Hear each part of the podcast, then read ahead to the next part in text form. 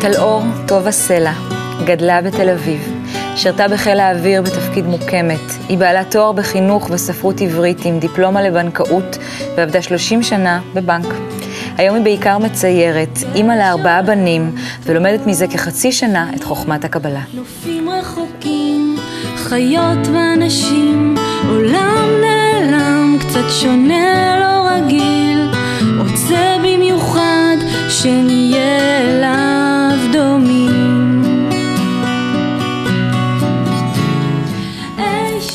שלום טלאור. שלום.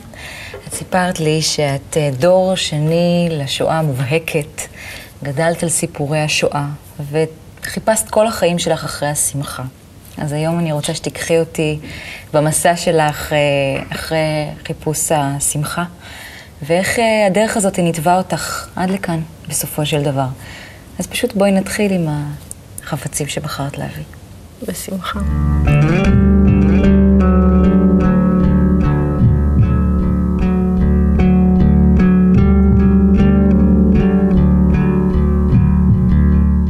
אז מה הבאת? החפץ שבחרתי להביא זו מצלמה. מאז שאני זוכרת את עצמי, אני מצלמת, מתעדת, מפתחת, ונותנת גם לאנשים בדרך כלל. למה? יש בי איזשהו יצר הנצחה, כי כשההורים עלו לארץ, הם עלו רק עם הבגדים לגופם, לא נשאר שום דבר חוץ מהזיכרונות הקשים. וכנראה שזה מה שהוביל אותי, לצלם כל דבר, שיהיה מזכרת, שיראו. כל מה שעשיתי, כל מה שעושה, אירועים, לתעד, שיהיה שמח, להראות את השמחה. זה בעיקר. זה מעניין, כי היום את מציירת, שזה משהו שנובע מרגע, אפילו מציירת בצורה אינטואיטיבית. כן. שאת מתעדת איזשהו רגע שהוא פנימי יותר, פחות חיצוני. זה, זה חיצוני והציור משהו פנימי. כן. ועדיין אה, בתהליך הציור שהוא אינטואיטיבי, ואני אמורה לעלות על ציורים שכבר ציירתי, קשה לי מאוד למחוק את מה שעשיתי קודם, אני חייבת קודם לצלם, לפחות שיישאר לי מזכרת. ואני קצת חורגת מהכללים של הקורס, אבל... אה, את לא מסוגלת אבל אה, לעצור כן, את זה. אני כן, אוהבת לשמור, ויש לי המוני אלבומים, המוני. אני מסדרת מיד כן. את התמונות. בואי נלך אחורה בזמן, לראות איך הדברים התחילו. כן.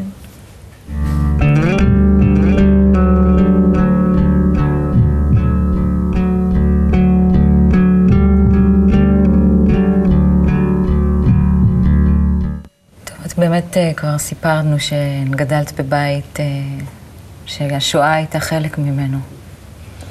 חלק מאוד מרכזי. כן, הסיפור הישרדות של הוריי הוא מופלא, כי מכל המשפחה שנספתה לנגד עיניהם, הם אה, שניהם קפצו, כל אחד לצד אחר, ונותרו בחיים. כן. והסיפור הוא ארוך, השורה התחתונה זה שכל אחד מהם הלך אה, לדרכו, אבא התגייס לצבא האדום, אחרי שברחו במאורעות מאוד קשים, הסתתרו 18 שנים תחת האדמה. אבל מה קרה בבית? איך הם הביאו את כל ה... ו- ואת גדלת בתוך זה. וכשאבא מצא את אמא אחרי המלחמה והם התחתנו, עלו לארץ כמובן, ומאז ומעולם שמענו סיפורים כל יום, עד עצם היום הזה. וכל מי ששרד את השואה הפך להיות בן משפחה. כן? וככה אני גדלתי על סיפורים. מהבית. כן, גדלתי רק על סיפורים. עד היום כשאני באה להורים, זה מה שאנחנו שומעים, כל פעם סיפור, חזרה.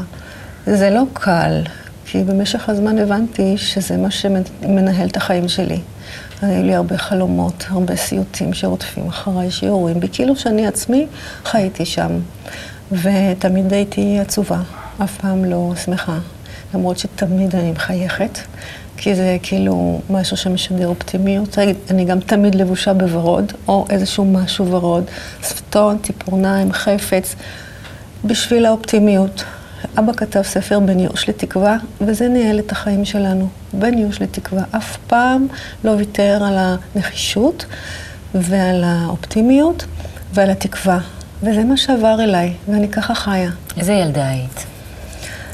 הייתי ילדה רגילה, גדלתי בבית חם ואוהב.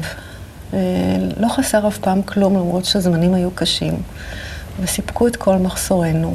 אבל הייתי ילדה עצובה, אני חושבת, ומופנמת. שיחקתי עם, החברים שלי, שהיו לי חברים, כמו לכולם, אבל תמיד הרגשתי הרבה יותר בוגרת. אמ, לא כל כך אהבתי את הדברים שעשו, המשחקים, תמיד חיפשתי משהו שקשור ב...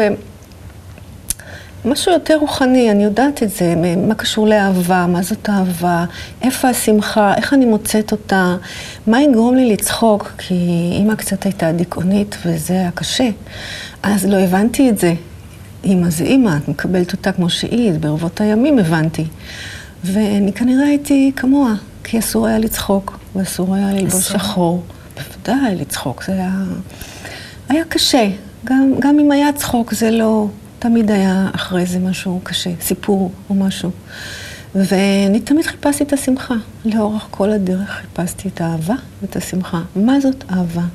איך אני ארגיש יותר טוב? כי לא הרגשתי טוב. איפה חיפשת את זה?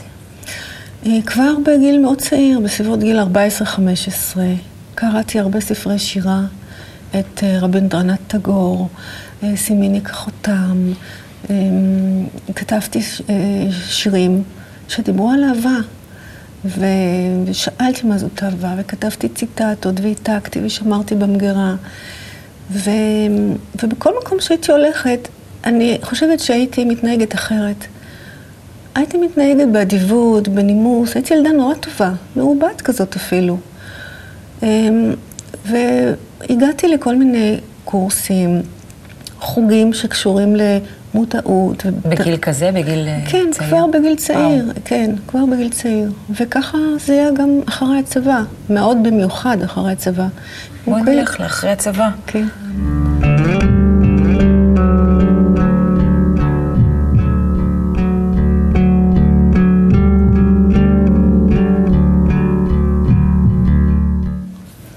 אני שירתי בשארם א-שייח במקום הכי יפה שישנו, והייתי יושבת ומתבוננת בנוף ואומרת, מה כל זה? מי עשה את כל זה? כמה יופי יש במקום הזה? וזה היה מאוד נשגב ולא מובן. אחרי צבא הגעתי ל... אה, חוג, חוג, הגיע לארץ שליח של הגורו מהרג'י. הגורו מהרג'י. כן, שלוש שנים הייתי שם. הלכתי למפגשים, הייתי שומעת, מקשיבה. אף פעם לא הצטרפתי לקטע של התלבושת, של האוכל, של הדברים החיצוניים, אבל הייתי שומעת וזה עושה לי טוב. הייתי מרגישה המון חום ואהבה, ולזה התחברתי. אחרי שלוש שנים כנראה סגרו שם את המקום, ונמשכתי בדרכי לחפש. החיפוש הזה, לפני שאנחנו ממשיכים להמשך החיפוש, שהוא זה הפך להיות ממש, מגיל, אם זה מגיל מאוד צעיר, אז בטח כן. זה הפך להיות כמו, כמו איזה pattern בחיים. כן. כאילו לחפש, ומה ברגעים שבאמת ההחלטה לחפש, אה, איפ, מה הייתה ההרגשה שהניעה אותך לחפש? הייתה הרגשה מאוד גדולה של ריקנות, של כובד, של אי בהירות, של אה, מה זה החיים האלו ולאן זה הולך. זה זכור לי מאוד חזק. ומה זאת אהבה, ואיפה יש אהבה, ובעיקר איפה יש שמחה. כל מקום שבאתי הייתי אומרת, אני באתי לפה כי אני רוצה להיות שמחה. ו... ועשיתי הרבה דברים. אה, במהלך החיים שהיו כל מיני אירועים לא קלים, בכל זאת תמיד הייתי עם חיוך, בוכה, אבל מחייכת, תמיד היה ביחד. אז בואי נלך באמת, מה קורה כן. אחרי שאת עוזבת את המהרג'י? הרבה קורסים של אה, דמיון מאוד רך, אה, אה, תקשור, נומרולוגיה, קלפים אינדיאנים, איסוף חלקי נשמה. אז קיבלת משם? זה משהו שנשאר? בכל מקום קיבלתי. בכל מקום הייתה תחושה שהנה השמחה מתחילה לחלחל, אבל אחרי זה לא, חסר משהו, לא, לא קיבלתי איזשהו ידע, איזושהי הבנה, אבל זה לא היה מושלם, זה לא התמיד. אבל גם התחתנת, ונולדו לך אז ילדים. אז כן, במשך ה... התחתנתי יחסית מאוחר, בגיל 28 וחצי, ועשר שנים הייתי רק בהיריון. אני עשיק, עסקתי בהנצחה, אני רציתי שיהיה לנו משפחה גדולה.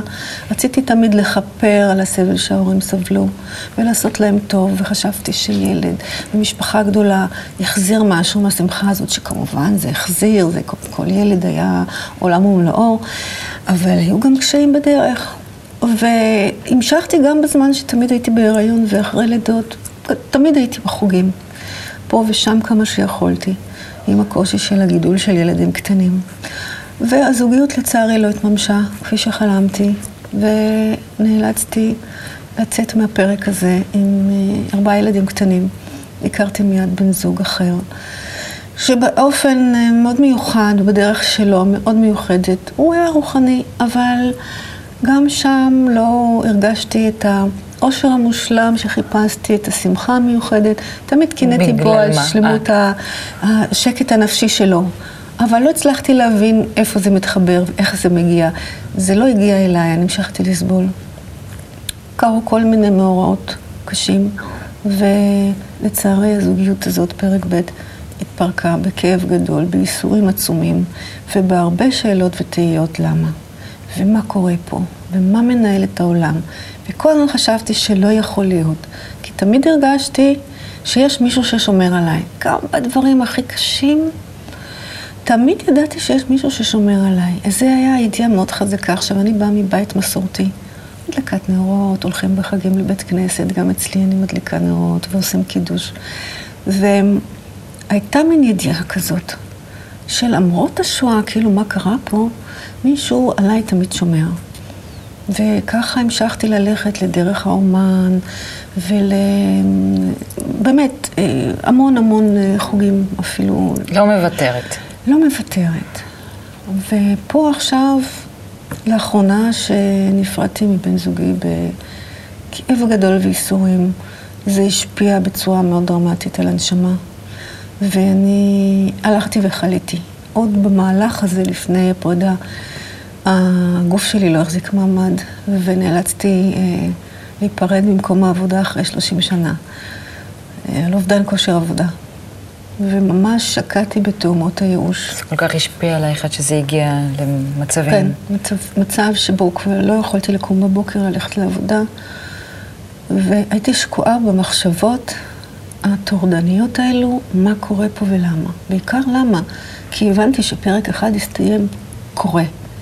הפרק השני, שהיה עטוף בהמון אהבה, ברובו, כאילו איזושהי יד מאוד חזקה, נתבע את זה למקום שזה הגיע, והיה לי פלונטר גדול עם הדברים האלו. לא הצלחתי להבין למה. וחליתי עד כך שלא יכולתי לצאת מהבית, לא יכולתי לנהוג. היו לי סחרחורות מאוד קשות, ונאלצתי פשוט להיות שק תפוחי אדמה. שכבתי והבנתי שרוצים שאני אסתום את הפה ואקשיב. וזה מה שעשיתי. ואז כל מה שיכולתי לעשות זה להדליק טלוויזיה, שזה מדיום שאני לא מחוברת אליו בכלל, והגעתי לערוץ הקבלה. ובאורח פלא, כי לא הייתי מחוברת לערוץ הזה פיזית, אה, לא שילמתי עבורו, אין לי מושג אפילו שהוא היה שם. אה, שמעתי פתאום את הרב בלייטמן. ערוץ קרמה. ערוץ קרמה. כי ו... ערוץ הקבלה הוא בחינם. לא, ערוץ קרמה בהוט.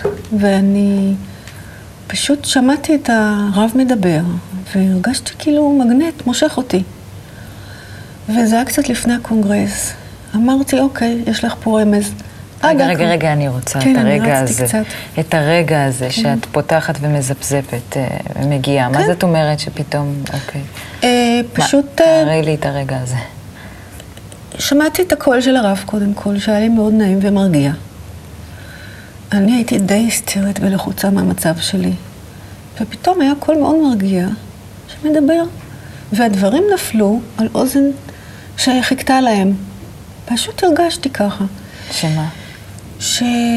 שזה כמו מים חיים. הרגשתי שאיזשהו אור פתאום עוטף אותי כמו בצמר גפן. אז זה מאוד מרגש אותי.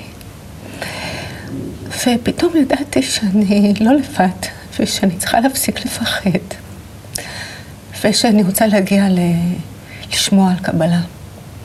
פיזית לא יכולתי ללכת, לא יכולתי ללכת מחדר לחדר. והקונגרס עמד להיות תוך שבועיים. אמרתי בליבי, עד הקונגרס אני אהיה בריאה. נרשמתי לקונגרס לשלושה ימים.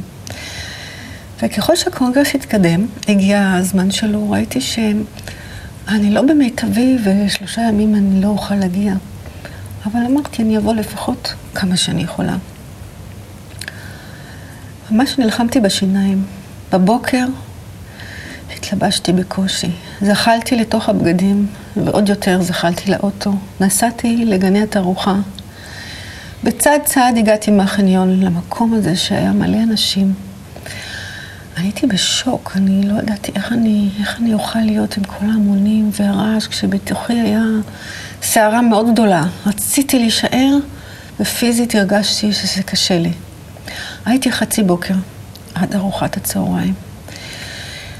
ואמרתי, אוקיי, את חייבת לוותר, אבל אין לך מה לדאוג כי את כבר מחוברת.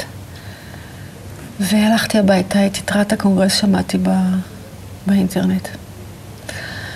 והרבה שיעורים שמעתי באינטרנט, והתחברתי מיד לקבוצה הווירטואלית. וברגע הראשון שיכולתי להיכנס לאוטו, הגעתי לבני ברוך להרצאות בימי שלישי.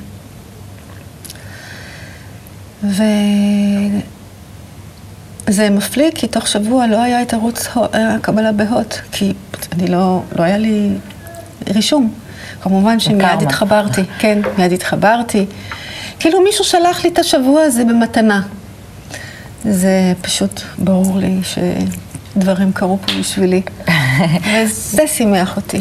זה שימח. אה, זה שימח אותך? זה שימח אותי. אני שמחה. כן. משם התחילה לגדול שמחה כן? קטנה. כן. מה זה הרגשה של שמחה בשבילך? משם כל יום יש איזה עוד אה, חלק קטן שאני כבר יכולה לצחוק יותר בקול רם ולחייך, ויש איזה מין שלווה מאוד גדולה, איזה מין רוגע. אה, פחד שהייתי לבד קודם, כי הייתי לבד פתאום, גם בזוגיות וגם בחיים שלי. ניתקתי מכל חבריי ומכל הסובב אותי, וגם לא עבדתי. וכל מה שיכולתי לעשות בקושי זה הציור האינטואיטיבי שהתחברתי אליו בשלוש-ארבע שנים האחרונות. ואני מרגישה שקט פנימי מאוד גדול. אז אולי זאת ההזדמנות uh, לשמוע באמת את הציטוט שבחרת להביא.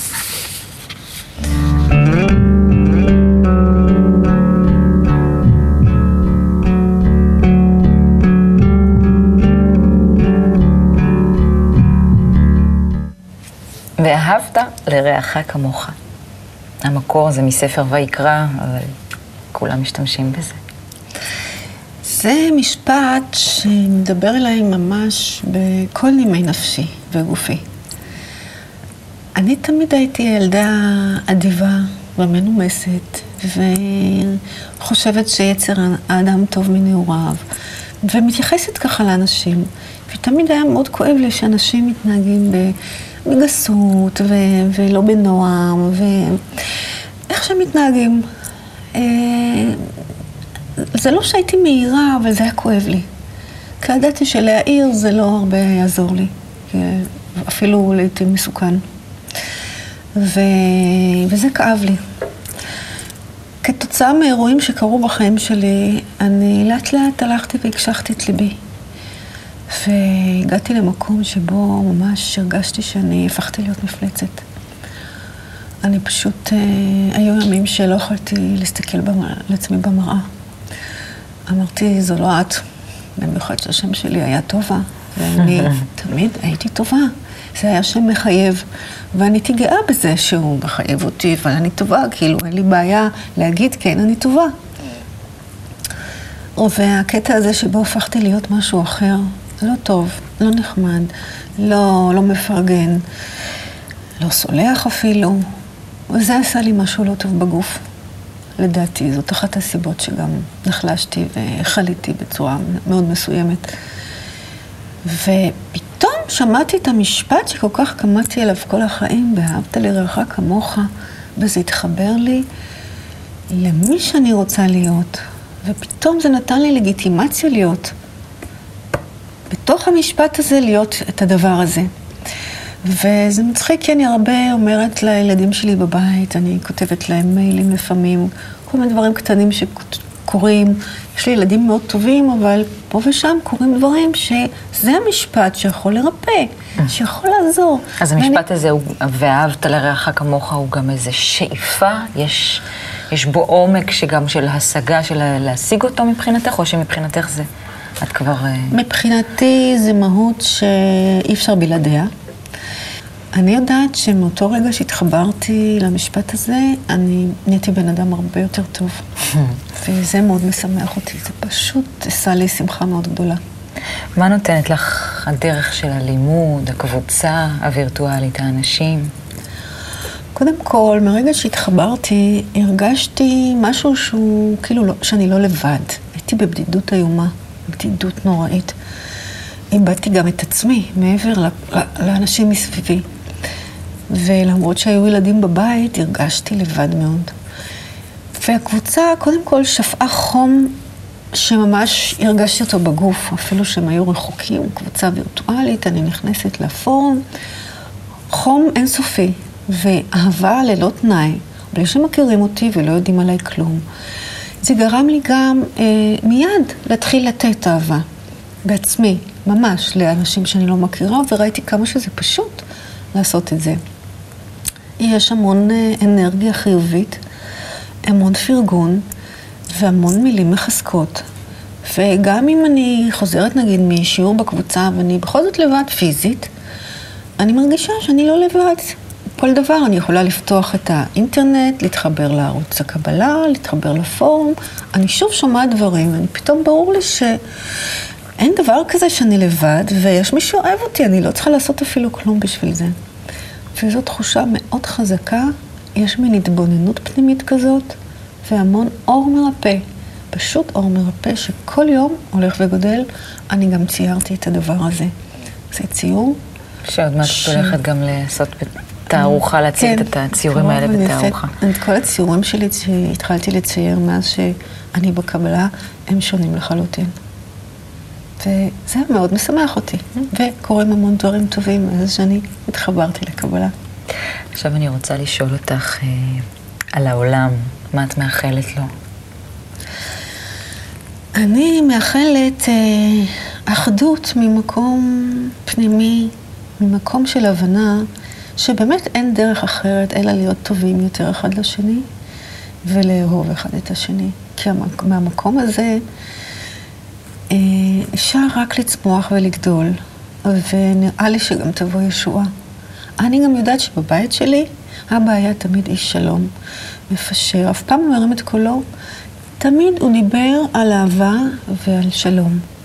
וזה המוטו בחיים שלי, ונראה לי שאין דרך אחרת היום מאשר הדרך הזאת, של אהבה אחד לשני, של יחד, של אחדות, מתוך הבנה פנימית, שזה מה שנותן לנו את החוזק, את העוצמה ואת האפשרות להתמודד עם דברים. את מרגישה שסגרת מעגל אולי מאז הילדות אה, ועכשיו עם הקבוצה הווירטואלית?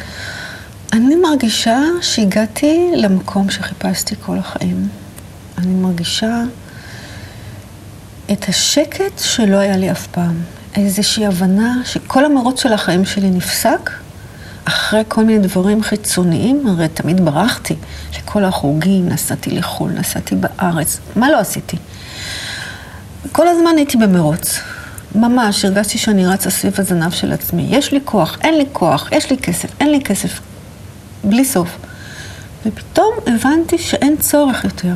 אין צורך, הכל כאן, הכל בפנים, הכל לידי והכל לטובתי.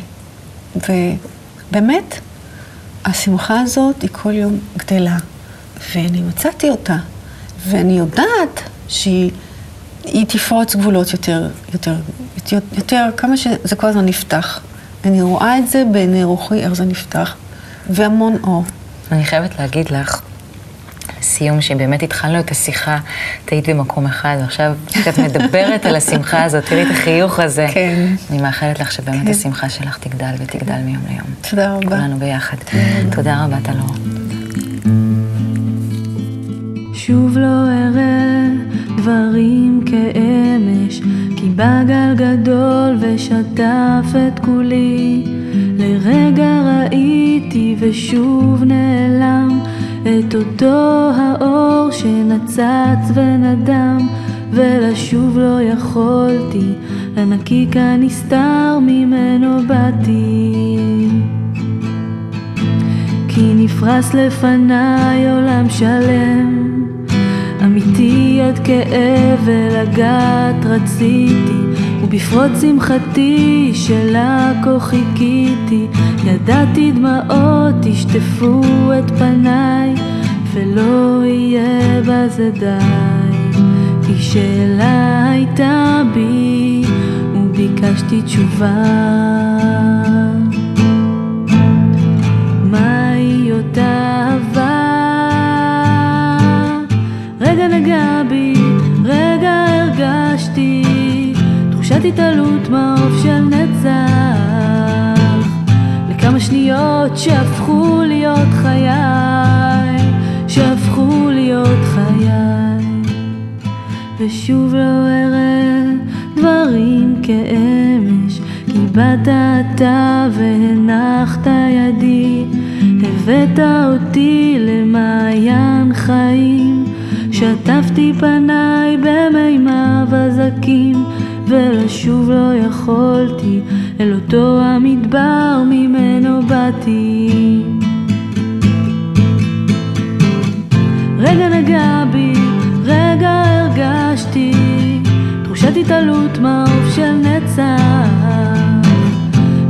לכמה שניות שהפכו להיות חיי שהפכו להיות חיי